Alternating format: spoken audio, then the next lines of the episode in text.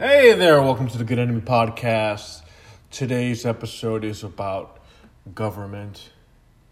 I haven't been on for a while. We've had a, a COVID 19 pandemic situation, so I haven't been that active on here, but I'm back. I've survived so far.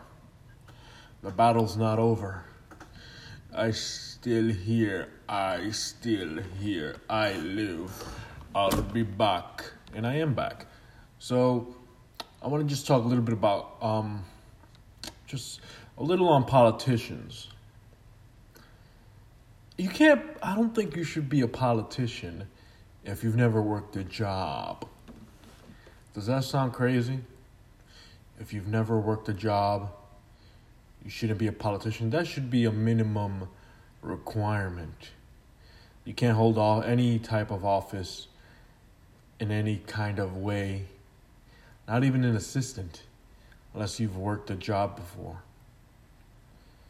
Because it seems like these people are out of touch, especially the people in big cities. And don't get it twisted, there are people that are crazy in small cities and have work jobs. I don't doubt that. But when it comes to big cities, I think it's even more important that you you have you have worked a job you have worked with the common folk and you don't just come from a rich family that's never worked. And the only experience you have about ruling or uh, i guess a politician manages people or manages the state is all through theory. You have no experience with the people that you're leading managing whatever you want to call it. You should have some level of commonality some level of experience with the people you're dealing with. Because all this COVID 19 things, a lot of the things that you're seeing, these people are seem out of touch, right? So it'd be like Nancy Pelosi when the when the when the pandemic is started, she's showing off her two million dollar fridge and whatever whatever it costs, an expensive fridge, and talking about all the food she has while people here are suffering. And there are people that are struggling to feed their families if they have no job, right?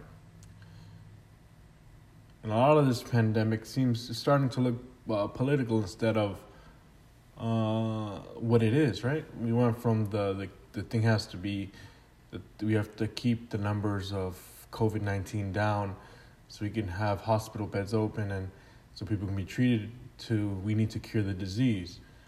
The plan was never to cure it. Well, that's another rant. My point was politicians need to know what's going on in the real world. Like it's real easy to tell people you can't go to work if you've never worked or you don't care about it. You have there's no feeling associated uh, to it. You don't understand how people are feeling, how people are dealing with it. You just you're in the office and you're telling people you don't you can't work for another month. You can't work for another month. It's real easy to make decisions when you have nothing to do with those people. You don't interact with them. Right. I think a lot of things are there's a lot a lot of nuances to to things, right? To work. There's a lot of nuances to work and if you never worked with people, your work is already your work is is a is a job that just gives you a bunch of power without any experience. That's wrong. Because that's what politics is. That's what a person in office is. They're they're put on a seat and they're given a bunch of power over a bunch of people. They get to make decisions that affect a slew of people. And you're telling me you've never done anything outside of that? That's not good. Because you don't feel how these decisions affect other people. Now, if you said you were a construction worker and then you got into office, you can kind of understand things, right? Because nobody can understand everything. But you, from a construction worker, uh, you know, a real, a real blue collar job, you get to feel and understand how people feel instead of this lofty, um, better than thou uh, uh, way of being. Am I crazy? I just feel like a lot of things would be better if people understood what other people are going through, especially when it comes to these politicians. especially this is coming from a lot of Democratic uh, people in office where they have no, they want to keep extending the lockdown. And I guess, you know, you could say a lot of their constituents want it. But when you see that the situation is the initial premise of the lockdown was to keep the numbers down and that has been achieved and now you want to keep going it come it goes from being a situation that is necessary to a situation that's looking political where they feel like they need to do this in order to make it harder for president maybe? These are the questions you need to ask we always need to ask i can be completely wrong i think i made a covid video before uh, covid podcast before where i said a lot of wrong things and i admit that and that's cool but we need to be willing to ask questions and we have to be willing to be wrong. We have to be willing to ask questions. We don't just accept the status quo, especially when it means locking down a bunch of people and stripping away a bunch of people's rights. You should be asking questions.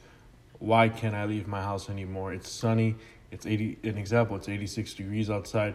Why can't I go and and go to places where there are no other people around me? right? I heard a story where a guy was in a in a gym. It was three people, and the police were called in a big warehouse gym. Why do the police have to be involved? I'm hearing stories from police officers saying that they saw um the cops were calling on them uh in their where they're stopping people they're going undercover to grab people for like you know cutting people's hair unnecessary why are these people getting expanded powers over bullshit, arresting bullshit people? It becomes bullshit, and you have to ask questions. It becomes important. So we have to question these people who have power and what are their intentions. Especially when their powers are being expanded right now. They have an insane amount of power, and we're told to shut up and be quiet. No. The reason we're better than animals is because we have the ability to talk, and we shall ask questions with that ability. God damn it.